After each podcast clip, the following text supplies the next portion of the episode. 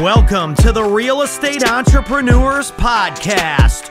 Real people doing real deals in real estate and no fake gurus allowed.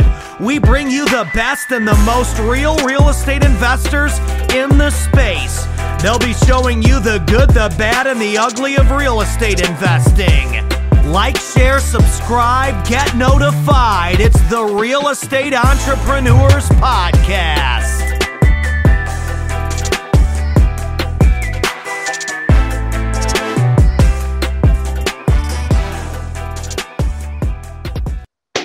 Welcome to the Real Estate Entrepreneurs Podcast. This is the second round with Wealth Without Wall Street, Russ and Joey. Thank you so much, guys, for being back and wearing the same clothes as the last uh, show. To make sure we we we we did it the same day, right? Uh, no. So on the last podcast, guys, uh, we uh, were talking literally about, about yourselves, right? Uh, we were, we were getting to know you at a personal level, upbringings, you know, how you guys, um, you know, travel the country. Uh, Russ was working at Enterprise for a long time, and and and Joey was just, you know, didn't know what to do with his music career. Um, but anyways, it's all great things, right? Because this is what this is all about. It's about learning how to, uh, you know, who are you guys for real? Like, at a personal level, who is Russ, who is Joey? We're getting into who is Wealth Without Wall Street, okay? How did that come around? Can you can you elaborate a little bit on how how your beautiful project, by the way, is beautiful. I love it. Uh, I love the everything that you guys are doing with it. Uh, people, the people you're putting on your podcast, um, the message you're sending, educating people um, through use different vehicles for investments. How was that? How did that come around? What? How do you guys come together and say, let's do Wealth Without Wall Street? I think you guys got muted. Hold on. I can't hear you now. I didn't do anything. Um, desk mics. Now, okay. Okay, sorry. It's all good. Hold on. I'll just pick up. You can just cut that part out, and uh, I'll pick up here. Uh, right. So, I,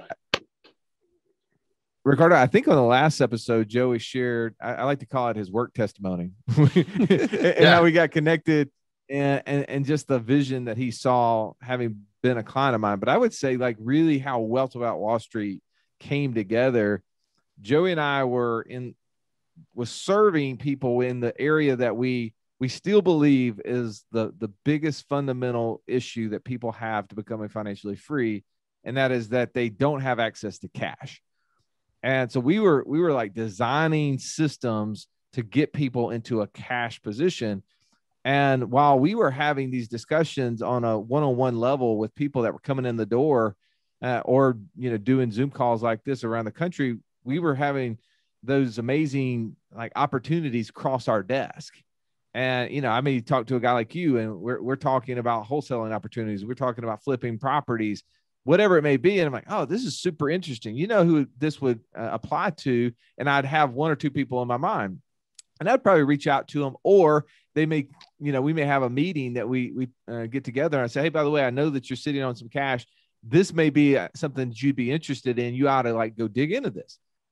But that was really limiting in the fact that we couldn't reach but one or two people, right? I, and a lot of times these deals, if I didn't see you for two weeks or talk to you for a month and a half, which is really easy to do, right, is you didn't get to hear about those opportunities. And so Joey and I said, hey, why don't we take this, this concept of what we're learning and we're getting the ability to, to do and get access to personally, why don't we expose our clients to that? And that's really how the podcast was created, which ultimately is what was the uh, genesis to really what we've evolved to. Like, we, We still believe having access to cash is the number one problem standing in people's way. But then the natural next step is, okay, what is next? Once I have cash, how do I turn that into cash flow? And so we've started, like, you know, spending time with entrepreneurs like yourself and finding other ways that we can kind of um, curate the content and opportunities that exist, and then marry it with cash to create a, a really beautiful way for people to become financially free, where their passive income ultimately exceeds their monthly expenses. Yeah. And, and Ricardo, once you get Russ uh, in, on a podcast, learning about all these different strategies that people are using around the world to create cash flow, uh, he, you can't hold him back. He's like a, you know, he's like a little Boston Terrier. I mean, just getting after stuff, and he's got to just try everything. So, I mean, that's why we even have now in the last year started a passive income report to tell people like, hey, you've heard us interview all these people over the years. Now, which strategies are Russ and I doing personally, and how are they going? Like, it's one thing to have a great interview and talk about like how this person went from homeless to, you know, multimillionaire overnight or whatever.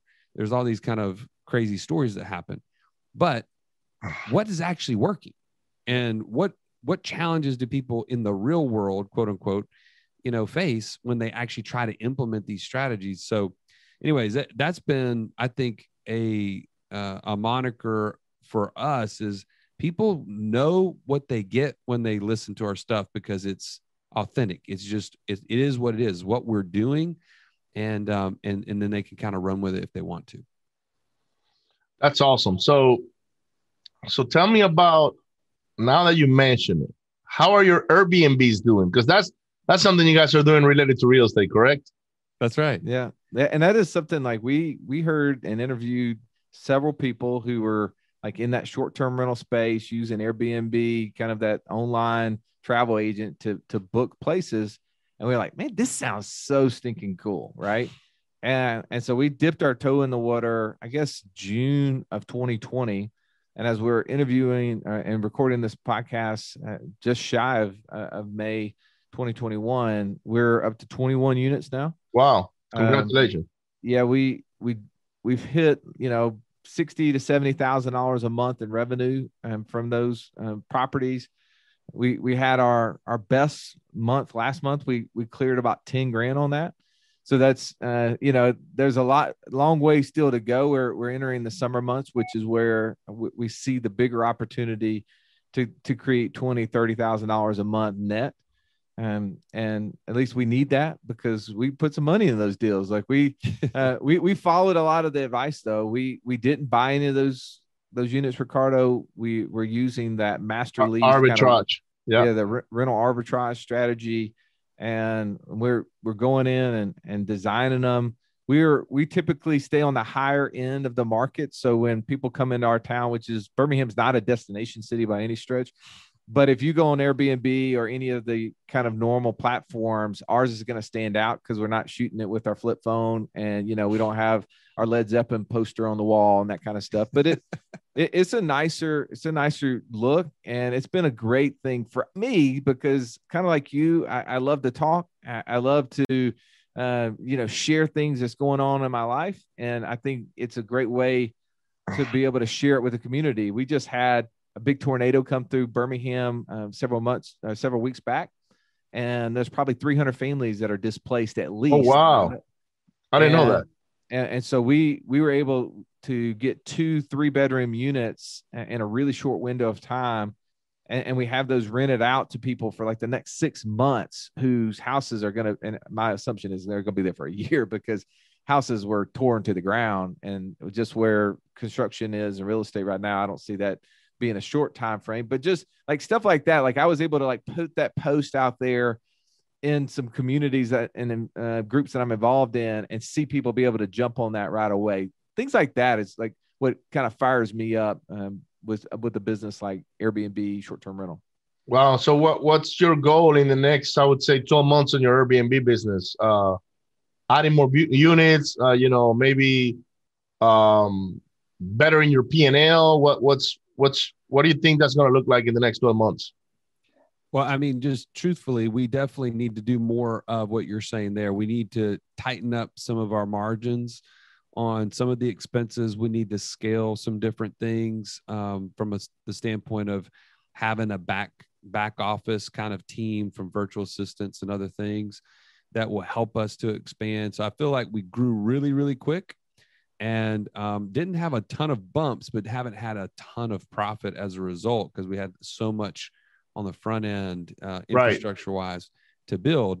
But now I feel like if we can kind of tweak some of those things, get it a little tighter, then we can expand. I, I think Birmingham may be, um, there's not a ton more that we probably want to do in Birmingham, but we want to look at potentially scaling to some other cities as well. Well, I think what we've learned, and it's through this process, you have to, you have to know who you're going to serve within this business. But yep. also I think um, we, we set out with one kind of avatar. We're going to serve kind of business travelers, traveling nurses, uh, a lot of like one bedroom, two bedroom units to fill that need. And I think that there's a saturation point in our market for that, where I think there's opportunity. Is there opportunity in that three and four bedroom market where people are having to move out of their house for one reason or another, whether it's tornadoes or they were doing repairs or their house isn't ready uh, because they're building it or whatever it may be. I think there's opportunity there. I think the market, uh, there's less people in that space because usually it costs more, right? I mean, you know, you can outfit a one bedroom unit for seven to ten thousand dollars, a three bedroom unit. Now you get in that twenty to twenty-five thousand, four bedroom. Now you're into that thirty thousand dollars level, even when you're just renting it. So I, that starts to squeeze some people out. I'm really interested in the opportunity for us to expand there, which also, and in my mind, diversifies the clientele. So when we have swings in January, February, when travel is lower, typically, we won't necessarily have that same experience when we have a different market that may be more year round, right? People are, are, are always moving for one reason or another. Maybe they're not always traveling. So that's kind of an area, but yeah, our business is actually called Wake Up in Birmingham. And, and so we're, our goal is to have a, you know, a Wake Up in Houston, a Wake Up in. Uh, that's awesome. I love that name. I, I think. Uh, yeah. Yeah. Cause you, you land in the evening from a flight from somewhere and you wake up in that's that, right. that city, right? I, I love that name. Yep. So, so you want to work on systems. I got two guys for you. Okay. Um, they're actually going to be at my event. Um, one of them has Airbnbs all over the country, and he lives in Puerto Rico. Uh, and he's been able to scale his, I don't know how many he's got now, but the last time I interviewed him, he had at least sixty. Um, and then I have another one that lives in Houston that's actually doing what you just said, Russ. Uh, he's doing like four bedroom houses, five bedroom houses, and he's making a killing on those. Um, he ran me the numbers the other day for something, for a house that they just, they just, uh, another friend of mine, he bought the property, he rehabbed it, but instead of leasing it out or, or, or selling it, he put it on Airbnb. And I think the revenue on that one property alone was like twelve thousand dollars. Um, and the margins were, were, were crazy. When he showed me the margins, I said, okay, what can we do with these other properties I have? All right. Because I'd rather have an Airbnb operated because he offers a, a, like he can operate the Airbnb for me. So, yeah. and, and I'll give him a cut of the revenue, which I'm fine with that because I don't have to touch the thing, you know? So he's scaling that business very fast. Um, and he, I think his revenue for last month, he was actually at that event that I w- we were just talking about. Um, his revenue last month was close to one hundred fifty or two hundred thousand dollars. Um, so, and yeah, and, and, and I remember three years ago, he was dead broke. Like literally, he could not pay his own bills. And I've seen his tra- transformation. Airbnb changed his life. Um, so, so yeah, it's, uh, it's completely doable.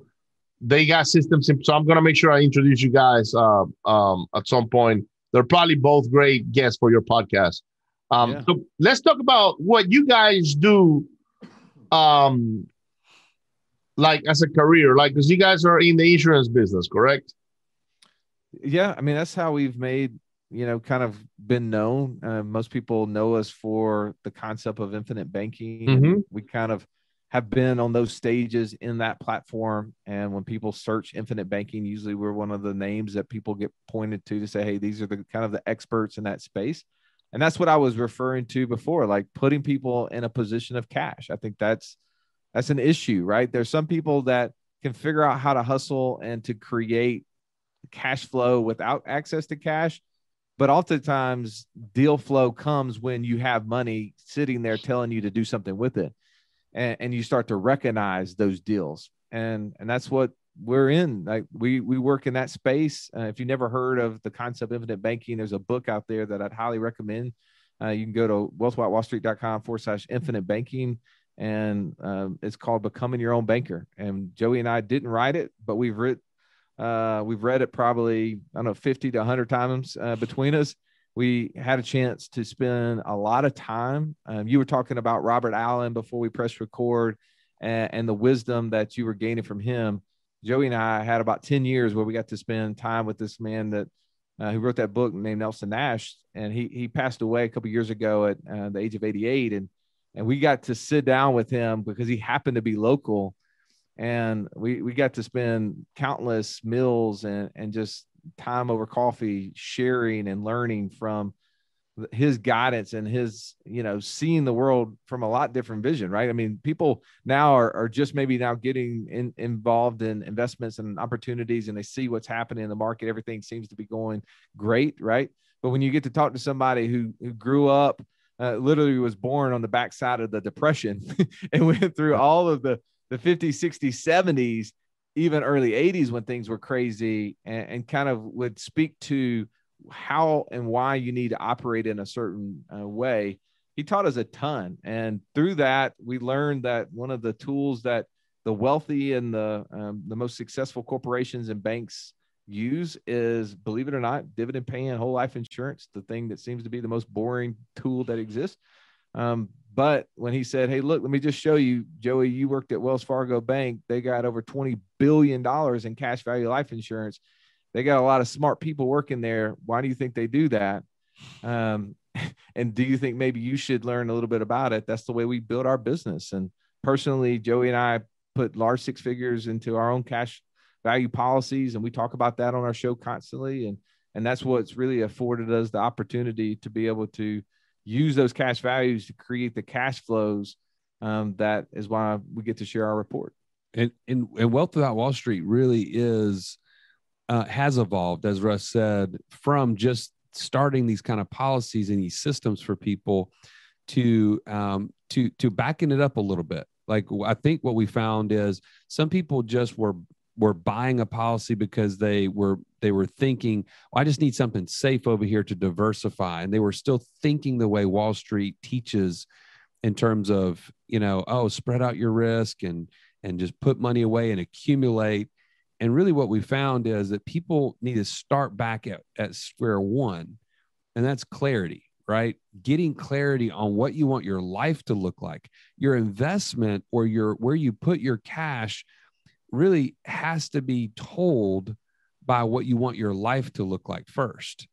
And, and so getting really clear, like, do I want to be financially free in the next five years? Okay. Well, if that's going to happen, then the, where my cash is flowing right now has to change. I can no longer fund a four oh one K, right? If I'm thirty and I'm putting money in a four oh one K, but I want to be free in five years, I'm effectively telling myself, I really don't want to retire or be free in the next five years. I'm going to, I'm going to live and accumulate for the next thirty years before I can even touch this money. Does that even make sense? Right? No, not to me. I want to get rich tomorrow. Yeah. So if we get really clear on what we want our life to look like, now we start thinking about how we pay our taxes. What does our budget have to look like? And do I need to pay all this debt off or just the ones that are maybe standing in the way of that financial freedom number? And so we start with that clarity, we get control. And in that control phase, we look at all those numbers, but we also say, we have to put our cash somewhere. And the policy becomes the reservoir, if you will, or the, the place where that now that money can be leveraged into cash flow. And that's where we talk about all the different passive income sources. Um, we also teach people, like we have created a tool called the Investor D N A. And what that is, is it tells you what sort of investor are you, right? Like based on your personality, based on your experience in life and what you know about yourself, how does that really line up with the very different things that are available to you as passive income sources? so that you can kind of dial in on which ones make sense for you or not. Um, and so that's really in that third step, picking a course, uh, a course of action, so to speak, to create passive income. But it, it has evolved from being just a place where we start these policies to now it's a financial freedom journey that each one of those steps are, are vital, vitally important to gaining freedom as fast as possible. That's awesome. You know, I love insurance. Um, I actually come from the world of insurance.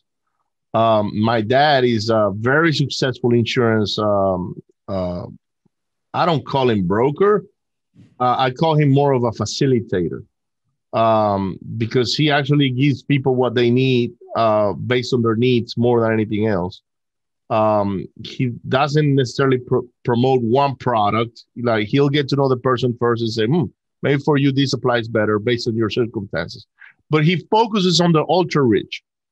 So, like, he told me, it's like, son, I sell three policies a year, and it's the same as if I sold five hundred policies of some other types, right? Um, he was telling me the premiums that some of those people pay. It was crazy. It was like five hundred thousand dollars a year uh, for a life insurance policy, you know? And so, and it's hard to stroke, stroke that check, you know? So, well, that's why I love insurance so much, is because I used to work with him until I was about twenty. So I know everything there is until that time about universal life, you know, whole life. I was actually licensed at some point. Um, I was a very good sales guy when it came to uh, to insurance, um, but I just didn't want to work with my dad anymore. So I I went away from that. I wanted to have a father, not a boss. Um, yeah. But I was just recently in Miami, and I sat down with him. And I ended up buying more insurance. I was like, hey, man, uh, I need to up my my uh, my coverage now. I need a term policy for this, and I need another one for that. And so, and he helps me structure all of those things. When I had a few partners in the past, we had a, a, a, an insurance policy just to buy out the shares of the partner. And he, he's got a name for it, but I, I forgot what it was. Uh, just in case one of the partners uh, passed away or or whatever, we will buy the shares of of the business with the insurance policy, and then um, the the the proceeds from the policy will go to his heirs. That way, we didn't have to inherit them as partners, you know. So, um, partnership buyout or something like that. But uh, but yeah, I love the insurance world. Uh, I, I know what it provides. I remember when I was uh, nineteen, we had this guy that bought a, an insurance policy from us at the time. And he literally just signed the application, gave us the check, and we processed the application like uh, at the time. And this is in Venezuela. So we will send the applications to the U S because we were using a company uh, in the United States. And during that weekend, he got into a car accident and died. Mm-hmm. I saw that insurance company writing his family a million dollar check for something that wasn't even going through underwriting. Uh, I mean, they were able to to say, yeah, he was legitimately, he legitimately died in a crash. Uh, he his check had funds. Everything happened the way the supposed the way you know it was supposed to happen. And thanks to that insurance policy, that family was able to survive for many other years, because this guy's a high, this guy was a high net worth individual. But he had a lot of debt. So all the creditors, they started going after all his assets. And the only thing that woman or the lady, the, uh, his ex or, or widow, uh, was left over was with an insurance policy. So, you know, that was the, I think that was for the first time in my life that I I got to see it, you know, being used, which we all buy insurance. We probably don't want to use it, right? Um, for the death benefit. Um, and, uh, That was incredible. And now I got to meet his son, who's actually probably about my age. And he said, yeah, you know, that insurance policy paid for my college. It paid for my uh, uh, living expenses, the whole nine yards. And um, it, it's crazy that, that, you know, years and years and years later, I met the beneficiary of a policy that we sold back then. Um, and it worked. So yeah, we, we don't give credit to that. I mean, so the world that we're in, so we we get um, we get paid from insurance companies, and we set up insurance policies if you get down to the bottom line of it. But we sell cash. We don't actually sell insurance. We sell the cash and the access to the cash and the system that comes along with that. And we forget that we we set up hundreds of millions of dollars of death benefit every single year. And it's not uncommon, like you were saying, it's not uncommon for someone to write a large six-figure check, even seven-figure check um, every single year into these systems. And they don't blink an eye at it because we don't sell insurance. We sell cash. And unlike a lot of systems, we build ours that, you know, they, they put a dollar in, they start to get more than a dollar out in a very short period of time, um, a number of years. And that starts to happen. I mean, I've seen that in my own life. I have a policy I bought um, eleven years ago, and I created it in a way that when I think about it, it's just, it's another little rental house, you know, and it gives me access to be able to buy another rental house. So when I put a dollar in, I get access to two dollars now. And that just allows me to do more than I could before. And I forget that I almost have ten million dollars of death benefit because I, I never look at that part, because we go to the I R S and we actually try to find out what the least amount of death benefit we can get and the most cash we can put in. If the insurance companies would let us put a million dollars in and get a one dollar death benefit, we'd buy it. They just won't let us do that. Right. But yeah, it, you're right. I mean, when you have those stories, I, I have a story of a twenty, you know, twenty-eight year old oral surgeon that, you know, he died two years after uh, setting up one of his systems, and his, his young bride, you know, we, we wrote a check for a little over two and a half million dollars that, you know, doesn't bring him back, but um, it, it definitely solves some financial problems or financial ills and stuff that exist. And, and we'll have lots more of that. I mean, we have so many clients every single year. This is a foundational tool. We believe that you can't build a house without a, a solid rock uh, foundation. And that for us, these systems are the thing. They're not, they're not an expense. They are a, uh, a necessary tool that we all use, just like we all use banks. Yeah. The, like I'll add this, the, the real estate investors that we work with and other entrepreneurs, they don't, they don't get concerned about writing this check because they realize this is their ability to fund their next deal uh, in a way that they wouldn't be able to do otherwise. And let me explain.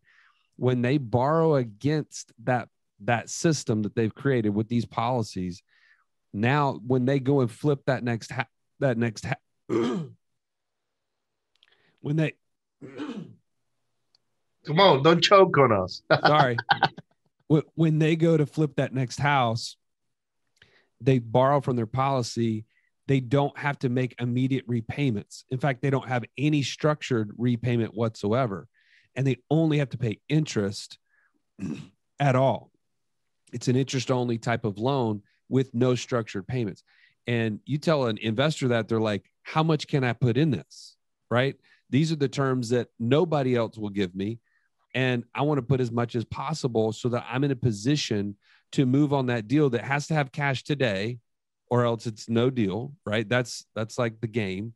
And then I can rehab it and not have to worry about the overhead of how quickly do I have to get somebody in this position or how quickly do I have to flip this to get the money back. They don't have that pressure, so they can make wise decisions. They can get the right tenants in if it's a long-term rental. They can get the right contractors if they're, you know, not available immediately and they have to wait on them a little bit. There's, there's all these additional benefits when they're using a system like this. So they're, they're not necessarily worried about the expense. They're saying, how much can I put in? Another way that I've, I've used it is very similar to yours, but um, and it is because I refer a lot of clients to my father, right?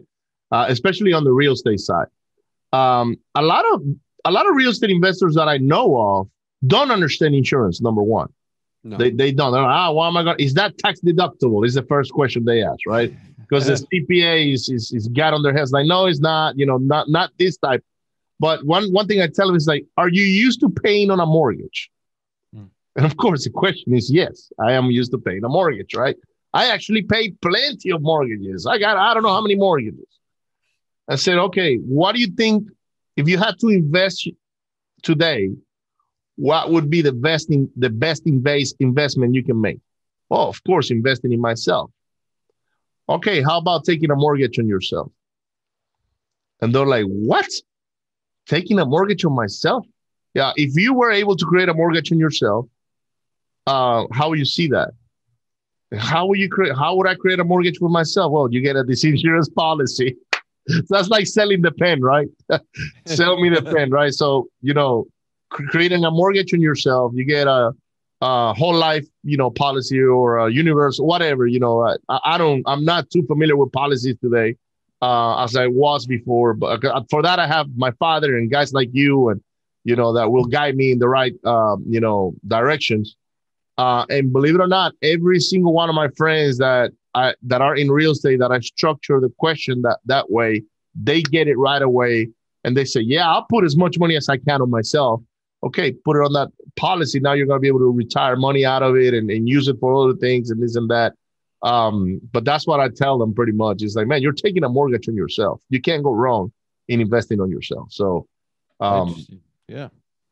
Because I, so I come from the world of selling the, the death benefit, not selling the the investment, right? But now that I understand the investment better, I can marry the two. And I'm not selling insurance at all. Uh, I it, it's, it's not my thing anymore. It's I could do well, but um, I'm so busy with my our real estate business that I don't have time for that. Um, I'd rather refer you guys, you know, the clients and all of that. So by the way, guys, if you guys are listening to this uh, podcast or watching it, make sure you go to wealth without wall street dot com. If you have an insurance question, send them, you know, your question. You're like, how can I get a mortgage on myself? How can I invest in myself through insurance? And I'm pretty sure uh, Russ and Joey will be more than happy to assist you with that. I know the products work. I know they're They're amazing. Can we, can you explain on at a very basic level how the infinite banking works? Like the most benefit, the most basic explanation that you can come up with. That way that the people that are watching this, uh, this podcast or, or listening to it, uh, understand the concept and can get in contact with you guys.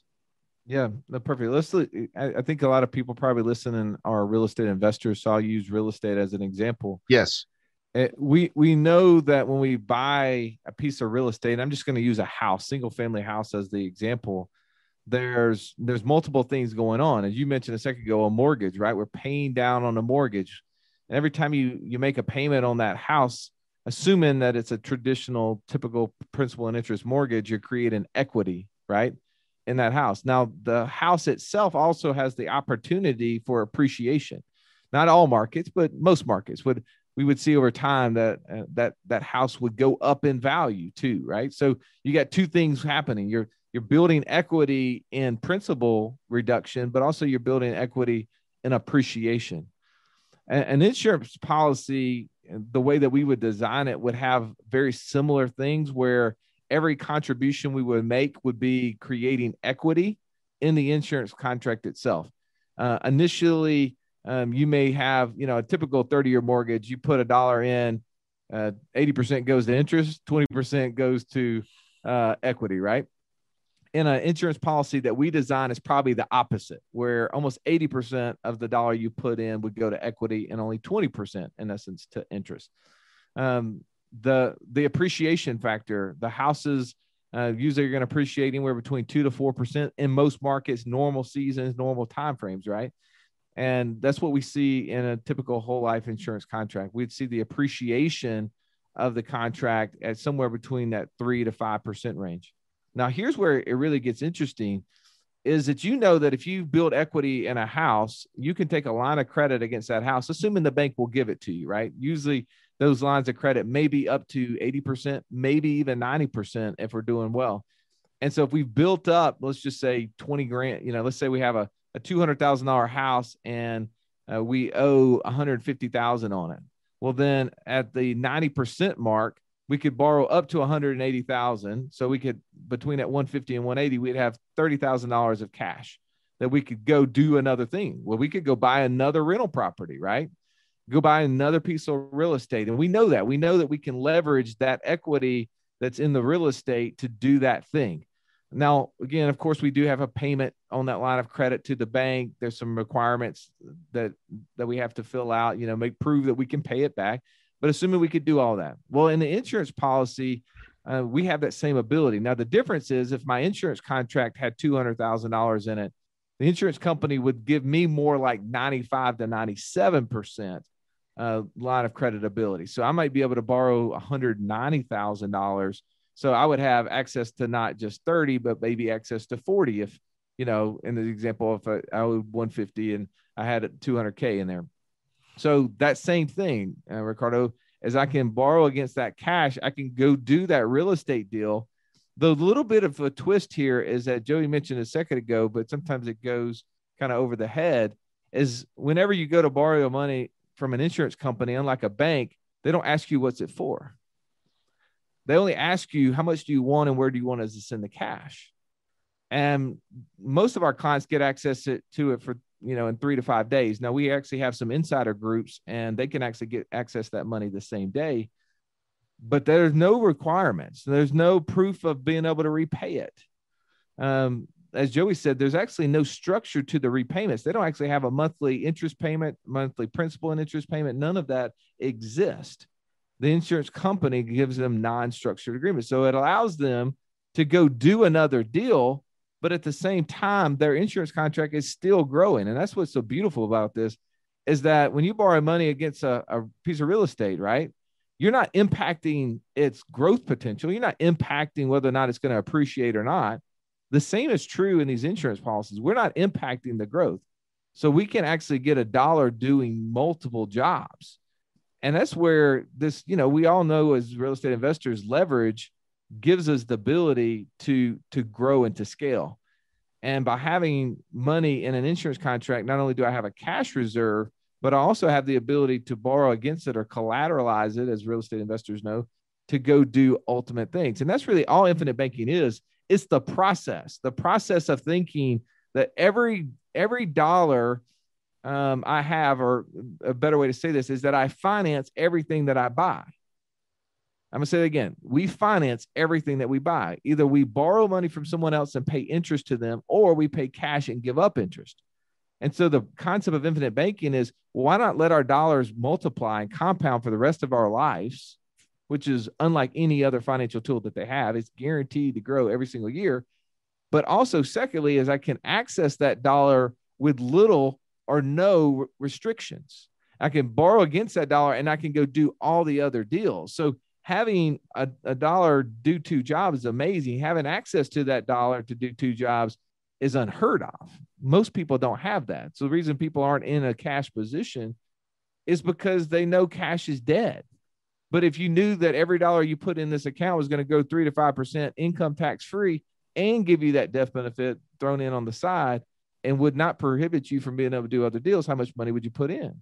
And the answer is as much as I can. And that's why we have people putting in thirty to forty percent of how much money they make a year into these contracts, because it's just another form of a place to run cash through. So I don't know if that did a, an adequate job of answering your question, but that's how I would try to describe it. Great explanation, guys. And I, and I am a firm believer, like I said, of everybody needing the death benefit. Uh, everybody, everybody should have the death benefit. No reason why people would, would not use such a beautiful tool like an insurance policy um, to make sure their, their loved ones are taken care of uh, if they're not around. But now that we have an ability to to to do things like infinite banking and and things of that nature, it just makes it a a, a no-brainer. So if you guys are listening to this podcast, guys, make sure you send Wealth Without Wall Street um, a message. You know, if you have any questions about insurance, they're going to be more than happy to to answer those questions. Uh, these guys are stand-up people, in not only in their market, but nationwide. Uh, they're doing great things for the community. They're professionals at what they do, so I'm pretty sure they're gonna they're gonna help you to their to the best of your interest. Okay, so uh, anyhow, where do we find you guys on? Do you guys have Instagram, uh, Facebook, uh, social media channels? Yeah, we we have all those things, but I'll say the number one place that we like to hang out the most is uh, on our app. Uh, we have a Wealth Without Wall Street app if you go to the app store, but we, I'll just give you a direct link here. It's wealthwithoutwallstreet.com forward slash community. And this is the place where people who are trying to find their way to financial freedom with a group of people on the same journey, that's where we like to hang out. Because guess what?